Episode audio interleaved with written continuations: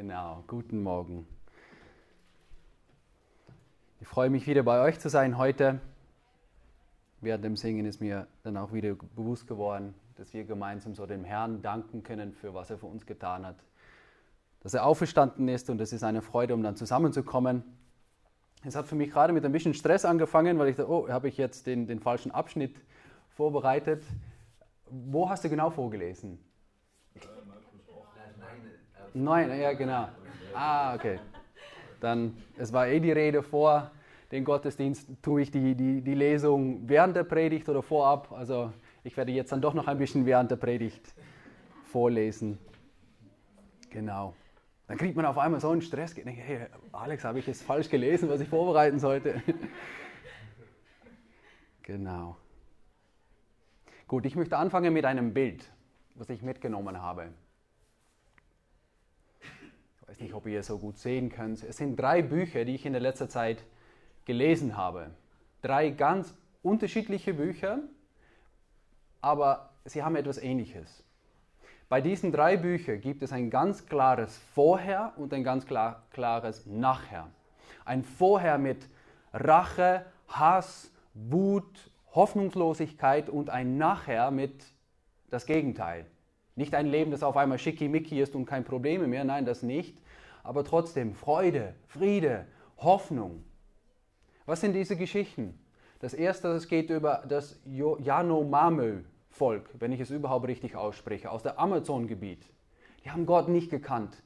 Die haben einander ausgemordet. Es war schlimm, was sie einander angetan haben, all diesen verschiedenen Stämme bis ein Stamm Jesus Christus kennengelernt hat und sie auf einmal anfangen, in Frieden miteinander zu leben. Und das hat einen Einfluss auf andere Stämme. Das zweite Buch, Gut genug, das heißt gut genug auf Holländisch. Ein Typ, der 15 Jahre Drogendealer war, hat ganz viel Kokain jeden Tag selber genommen, ist dann irgendwann einmal erwischt worden in Portugal, wo er ein riesen Ecstasy-Lab hatte, geht im Knast, begegnet dem Herrn sein Leben verändert sich von 180 Grad. Und das letzte Buch im Moment vielleicht auch ziemlich relevant, Son of Hamas. Das ist ein Sohn von einem Hamas-Gründer oder einer der Leiter, der irgendwie selber auch Hamas-Kämpfer sein wollte, aber auch zum Glauben kommt an den Herrn Jesus Christus und sein Leben von Hass hinter sich lässt und dem Herrn folgt. Ganz klare Vorbilder von einem Nachher, Vorher und ein Nachher. Und ich erzähle euch später, warum ich diese Bücher als Beispiel erwähne. Und ich vermute, ihr habt selber auch schon Geschichten, ähnliche Geschichten gelesen mit ein Vorher und ein Nachher. Da gehen wir jetzt zu unserem Text.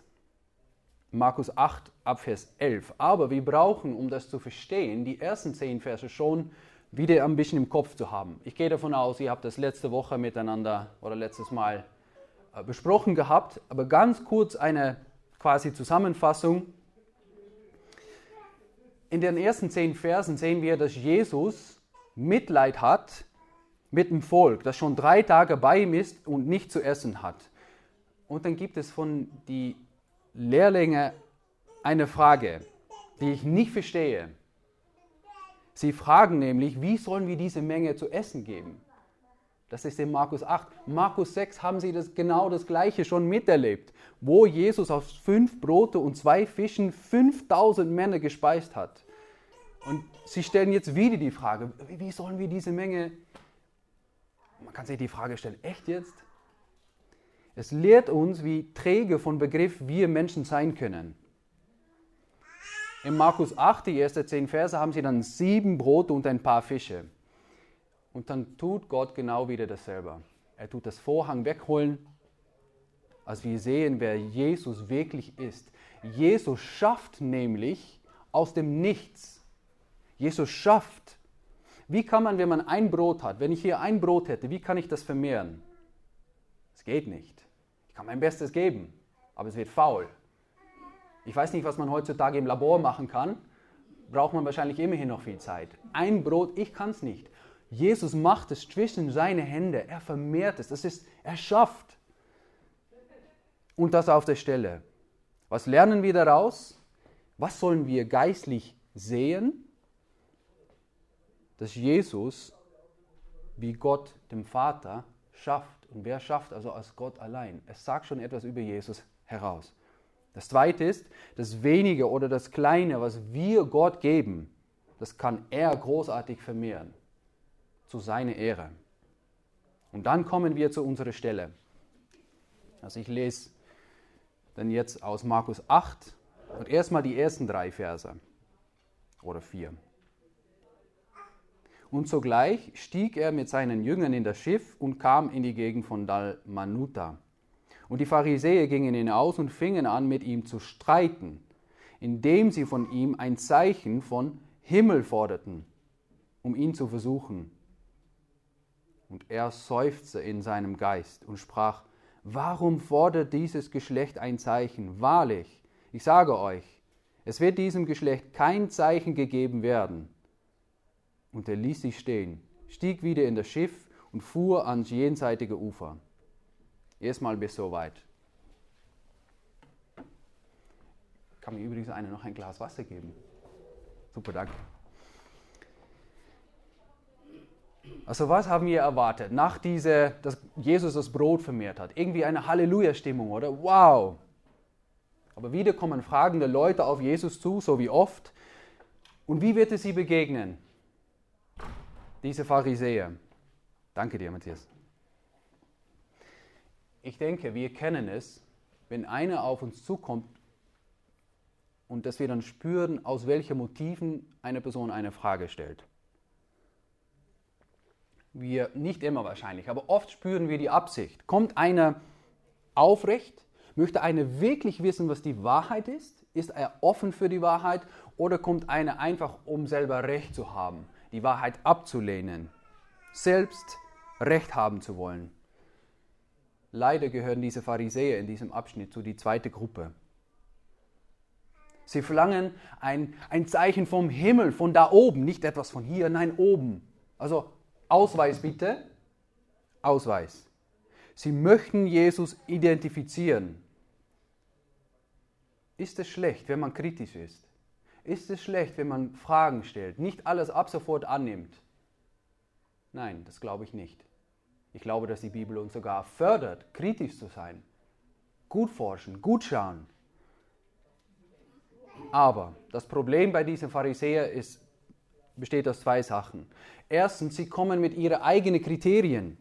Sie sind nicht bereit für andere Möglichkeiten. Sie sind nicht bereit, dass Gott sein Messias definiert. Dass er anders sein kann als ihre eigenen Erwartungen. Das ist ein Problem obwohl sie schon so viele Wunder gesehen haben, obwohl sie gesehen haben, wie er unterrichtet, mit welcher Autorität, wie er zur gleichen Zeit so viel Liebe gezeigt hat und die Sünden angesprochen hat und alles, was er gelehrt hat, dass es in Einklang ist mit dem Alten Testament, haben sie gecheckt. Und da kommen wir bei dem zweiten Problem. Sie haben selber, sie sind in ihrem Verhalten, meine ich, angesprochen worden. Und sie wollten das nicht wahrhaben. Ihr Position, ihr Status stand auf dem Spiel. Und damit hat Gott ein Problem. Gott hat ein Problem damit, wenn wir unser Herz verhärten. Das lässt Jesus seufzen. In Kapitel 8 sehen wir, dass Jesus zweimal sehr bewegt ist.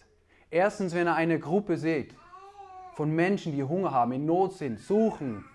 Das bewegt ihn um etwas zu tun. Das zweite Mal, dass er bewogen ist, sozusagen, ist, als diese kritische Pharisäer auf ihn zukommen. Dann seufzt er. Und vielleicht bist du heute da und bist du sehr kritisch. Bist ein kritischer Person. Du darfst kritisch bleiben oder scharf sein im Denken, klar im Denken. Frage, suche. Aber ich möchte jeder dann auch ermutigen, wenn du dich noch nicht sicher bist über Jesus und du kritisch bist, geh auf deine Knie. Sei offen und sag, Jesus, wenn das stimmt, was die Leute da im Wipptal immer wieder singen und sagen und so, offenbare dich. Mache es klar, wer du bist. Ich möchte die Wahrheit sehen. Und wenn die Sachen dann Schritt für Schritt vielleicht klar werden oder vielleicht auf einmal, dann lehne es bitte nicht ab, auch wenn der Herr Jesus anders ist vielleicht als erwartet. Lass Jesu Hände, die vor unserem Text eine taubstumme Mann heilen, in unserem Text Brot vermehren und nach unserem Text einen Blinden heilen. Lass sie dein Herz berühren aus Liebe. Das Schlimmste, was passieren kann, ist, dass dein Stolz, dein Hochmut gebrochen wird. Das ist das Schlimmste. Ein Zeichen vom Himmel. Das ist, was sie wollen. Etwas von oben. Ich meine, Jesus hat vieles getan, aber das war hier alles auf der Erde. Nein, etwas von oben.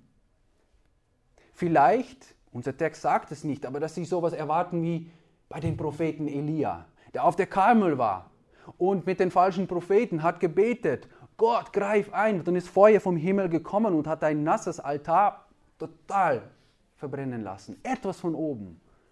Oder vielleicht so wie bei Moses, als er die Plagen im Namen Gottes sozusagen gegeben hat und dass es dann Finsternis gab, etwas da oben oder Hagel. Sowas. Naja, die Pharisäer waren nicht dabei, irgendwie leider. Aber Jesus, als er auf dem See war mit seinen Lehrlingen, dann stillt er den Sturm. Das bedeutet, er befehlt den Himmel. Und sie sind leider auch nicht dabei im nächsten Kapitel, als am Berg Jesus verklärt wird. Und welche Leute sind dabei, Jesus? Eben Elia und Moses als Zeuge, als eine Stimme von Himmel kommt und sagt, das ist mein geliebter Sohn, hört auf ihn. Wo Gott der Vater so viel sagt wie, er ist das Zeichen vom Himmel. Und wie reagiert Jesus? auf diese kritische Pharisäer.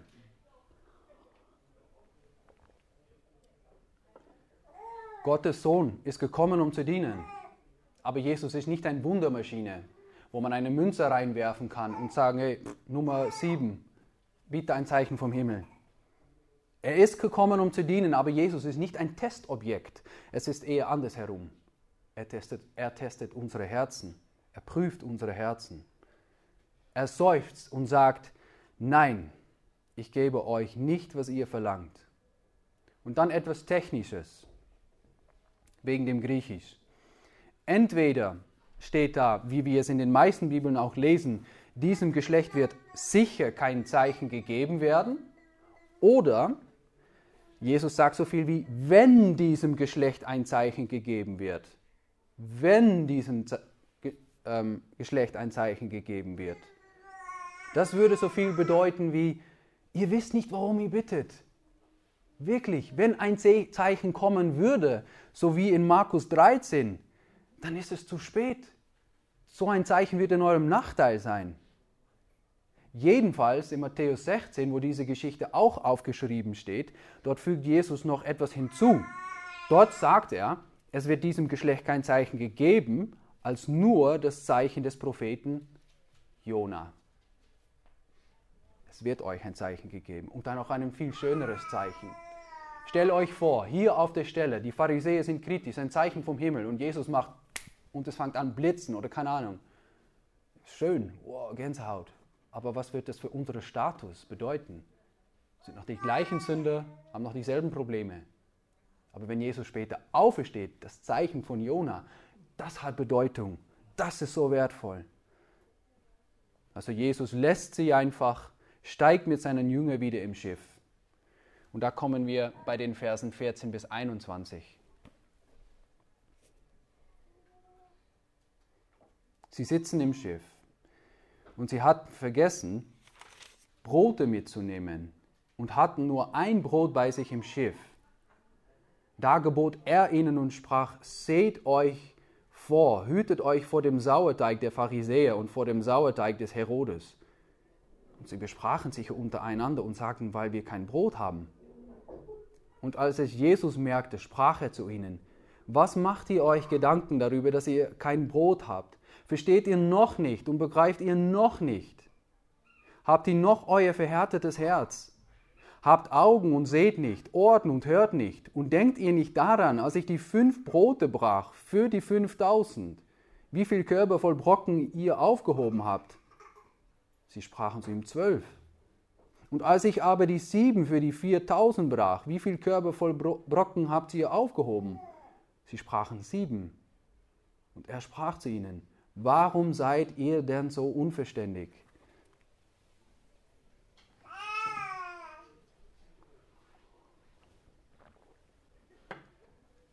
Anscheinend beschäftigt der Vorfall an der Küste Jesus im Schiff. Und er nutzt es, seine Lehrlinge zu formen. Er ist ja immer unterwegs, um diese Lehrlinge ganz spezifisch zu formen, damit sie es eines Tages alles weitergeben können. Er nützt die Gelegenheit und sagt, verwende eure Augen. Verwende eure Augen und hütet euch für den Sauerteig der Pharisäer und Herodianer. Sauerteig, das ist nur etwas Kleines. Da steckt man in einem Teig Mehl und es fängt an wirken und das beeinflusst das Ganze. Es wirkt. Das Sauerteig von den Pharisäern und Herodianern ist negativ. Es hat einen negativen Einfluss. Halte dich fern. Was ist dann genau das Sauerteig von den Pharisäern? Das von den Pharisäern ist so viel wie moralische Blindheit. Moralische Blindheit. Und das sehen wir, wenn wir ihre Einstellung, ihr Verhalten, ihre Ausstrahlung oder ihre Lehre ansehen, dass sie die Wahrheit nicht sehen wollen. Heuchelei, Hochmut statt Demut. Das ist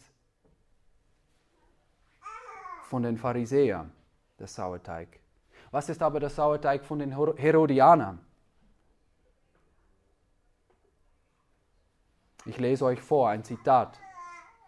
Der Sauerteig des Herodes bezog sich auf das verdorbene, unmoralische Verhalten, das Herodes Antipas und alle, die ihm nacheiferten, kennzeichnete, so wie zum Beispiel bei der Party, wo Johannes der Täufer enthauptet wurde. Die Herodianer waren Säkularisten, die die unmoralischen Einflüsse der römischen Kultur offen begrüßen. Davon sagt Jesus, pass auf, dieses unmoralische Verhalten. Unser Herr war Mensch. Und unser Text sagt es nicht, aber ich stelle mir vor, es ist meine Vorstellung, dass Jesus da im, im Schiff Emotionen hatte und seine Lehrlinge bei den Schultern nehmen wollte und rütteln wollte und sagen, liebe Nachfolger, geliebte Nachfolger, pass auf, pass auf, ich bin gekommen, um euch das Leben in Fülle zu geben. Solche Sauerteig steht einfach im Weg. Mach es kaputt Hol es weg, bevor es anfängt wirken. So liebevoll, dass er seine Jünger anspricht. Pass auf. Und dann fangen die Lehrlinge an zu besprechen, überlegen, dass sie kein Brot haben. Echt jetzt? Na, wirklich? Ich glaube nicht, dass dieser Text uns aufruft, um zu verurteilen. Das glaube ich nicht. Aber wir können staunen wieder. Hä? Wieso können Menschen, können wir so träge sein? Wieso können wir uns so schwer tun mit Vertrauen, mit Glauben? Stell dir vor, du bist da im Schiff. Du hast Mehl, du hast Sauerteig, du hast alle Zutaten, du hast eine Brotbackmaschine und einen Generator mit Strom. Ja, es gibt kein Brot, passt, aber wir, wir haben alles. Schaut euch die Hände von Jesus an. Was wollt ihr noch mehr? Dementsprechend reagiert Jesus auch. Wenn er sagt, was macht ihr euch Gedanken darüber, dass ihr kein Brot habt? Versteht ihr noch nicht? Begreift ihr noch nicht? Habt ihr noch euer verhärtetes Herz? Habt ihr Augen und seht nicht, Ohren und hört nicht? Und denkt ihr nicht daran, Jesus widerhallt oder in sein Sprechen widerhallen die Propheten Jeremia und Jesaja. Und er möchte mit seinem Sprechen die Augen tatsächlich öffnen. Was er tut, ist die Herzen kneten wie Mehl weich machen, damit sie checken, mit wem sie eigentlich im Schiff sitzen. Der einzigartige Sohn Gottes, der schöpfen kann, damit sie keine Sorge haben müssen um Brot überhaupt. Dieser Herr da im Schiff kann in einer Minute mehr Brot machen als Ruhetz und Baguette im ganz Tirol zusammen. In einer Stunde. Macht euch keine Sorgen. Liebe Lehrlinge, das Brot hat euch den Mund geöffnet und es hat euren Magen erreicht. Aber hat es euch auch den geistlichen Augen geöffnet und euer Herz erreicht. Diesmal gibt es keinen Sturm auf dem See, die Jesus zusprechen muss, aber verhärtete Herzen. Und er warnt diese Herzen für einen zerstörerischen Sauerteig und steckt sozusagen einen richtigen Sauerteig hinein. Sauerteig ist nicht nur schlecht im Neuen Testament. Er möchte einen Sauerteig hineinstecken, dass sie checken, und mitmachen, dass sie Augen von dem Brot wegtun und zum Quelle des Lebens Jesus Christus gehen. Wenn die Pharisäer am Ufer das nun sehen möchten und die Lehrlinge es besser verstehen würden, dann könnten die gemeinsam das Loblied vom Psalm 145 aus neuer Perspektive singen, wo steht, alle Augen warten auf dich und du gibst ihnen ihre Speise zur rechten Zeit. Du tust deine Hände auf und sättigst alles, was lebt, mit Wohlgefallen. Der Herr ist gerecht in allen seinen Wegen und gnädig in allen seinen Werken. Würden Sie das geistlich checken, dann könnten Sie diese Psalmen neu, aus neuer Perspektive singen. Liebe Leute, Petrus hat dies alles miterlebt. Das Brotbrechen, er war dabei am Ufer, er war dabei im Schiff, er ist ein Augenzeuge. Und Petrus gibt es Markus weiter. Da möchte ich ein bisschen herauszoomen. Markus gibt es uns weiter heutzutage. Wie fängt Markus an mit seinem Evangelium? Er sagt, das ist das Evangelium von Jesus Christus, Gottes Sohn. Das Erste, was Jesus sagt im Markus-Evangelium ist, die Zeit ist erfüllt und das Reich Gottes ist nahe, tut Buße und glaubt an das Evangelium. Das ist das Erste, was Jesus sagt. Und Schritt für Schritt tut Markus in seinem Evangelium zeigen, wie das Reich Gottes ausschaut, aber vor allem, wer der König in diesem Reich ist. Dass wir uns Menschen damit schwer tun können, sehen wir auch im ganzen Evangelium von Markus und auch ganz besonderes in Kapitel 7 und 8. Aber es gipfelt dann, es gipfelt Richtung 8, Vers 29, als Jesus selber seiner Lehrlinge die Frage stellt, Ihr aber, für wen haltet ihr mich? Und dann sagt Petrus, du bist der Christus. Das heißt, du bist der Messias, der Versprochene, du bist der Gesalbte. Da sehen wir, dass nach all diesen Wirbel eine dasteht mit offenen Augen und ein offenes Herz und offene Ohren. Und das ist, was wir uns wünschen, auch hier im Webdal, oder? Dass immer mehr Leute dazustoßen, realisieren, warte mal, das ist Jesus, das ist er, er ist der Messias. Deswegen möchte ich jedem empfehlen, zu lesen, was die ersten Lehrlinge eben in der Bibel aufgeschrieben haben. Das ist Gottes Wort und damit möchte er dein Herz öffnen. Vielleicht hast du Wunder oder Wunderliches erlebt. Dann hoffe ich, dass du die richtigen Schlussfolgerungen daraus ziehst. Vielleicht sagst du, na, ich habe noch kein Wunder erlebt und ich würde gerne mal sowas miterleben mit so einem Brot und so ein Dings.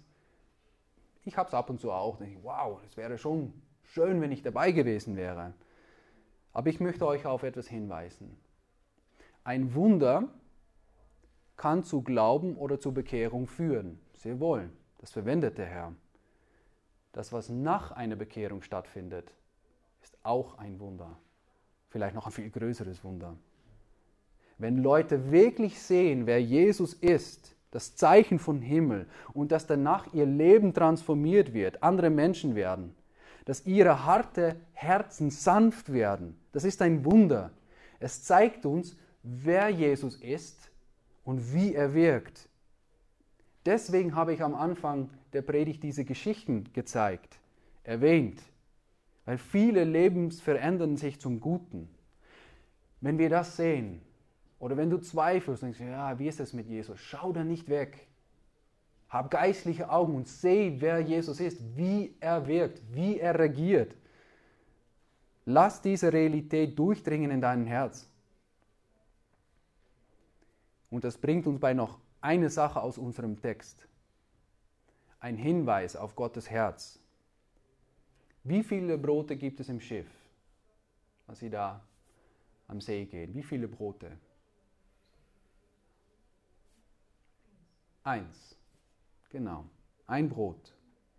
Die geistliche Realität ist, dass Jesus sagt, ich bin das Brot des Lebens. Wer zu mir kommt, den wird nicht hungern und wer an mich glaubt, den wird nimmer mehr dürsten. Johannes 6. Jesus ist das eine Brot im Schiff, das für alle Lehrlinge gebrochen wird, um sie geistlich zu speisen, zu retten, also was da im Schiff irgendwie passiert, ist schon ein, ein Hinweis auf das Abendmahl. Und es ist auch interessant, dass das Wort Verbrechen im ganzen Neuen Testament nur verwendet wird, wenn Jesus Brot bricht, bei diesen Vermehrungen oder beim Abendmahl. Das hängt irgendwie schön zusammen. Ich lese euch aus beiden ähm, Verse, also Markus 8 und 14, damit ihr seht, wieso es miteinander zusammenhängt. Markus 8, wir haben es gerade auch gelesen. Und er nahm die sieben Brote, dankte, brach sie und gab sie seinen Jüngern, dass sie sie austeilten und sie teilten sie unter das Volk aus und sie aßen und würden satt. Zum Abendmahl, Markus 14. Und während sie aßen, nahm Jesus Brot, sprach den Segen, brach es, gab es ihnen und sprach, nimmt es. Das ist mein Leib. Also Gottes Herz, die tiefste geistliche Realität ist, dass er seinen Sohn als geistliche Nahrung geben möchte, um uns unsere Schuld zu nehmen, unsere Sünden zu nehmen, unseren Scham zu nehmen, uns zu befreien aus der Finsternis, so wie diesen Menschen in diese Bücher, die haben voll in der Finsternis gelebt, und sie ins Licht zu stellen, unser Hunger zu stillen und echten Frieden und Freuden zu geben. Und das passiert, wenn wir unser Herz nicht verhärten. Sehen, wer er ist und tatsächlich bei Jesus im Schiff steigen. Bei ihm im Schiff steigen. Ich wiederhole, davon sind diese Leute ein Beispiel, die erste Lehrlinge ein Beispiel, sind wahrscheinlich auch viele hier ein Beispiel. Gottes Verlangen, auch in diesem Abschnitt, ist, dass du dich anschließt und dass du mit Petrus sagen kannst, du bist der Messias, du bist das Brot des Lebens. Amen. Ich möchte gerne ein kurzes Gebet aussprechen.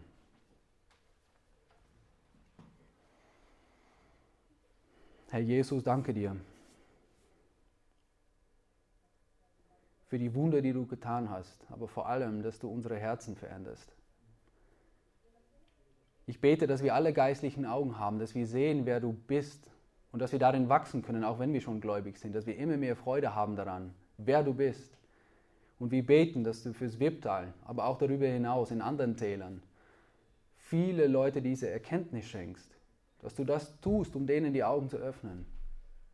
Danke dir für deinen Geist, danke dir für dein Wort, danke dir für Beispiele aus solchen Büchern, die allen genau dasselbe bestätigen. Du bist das Zeichen von Himmel und nur bei dir gibt es echten Frieden und eine Zukunft. Und wir danken dir, dass du kommen wirst. Amen.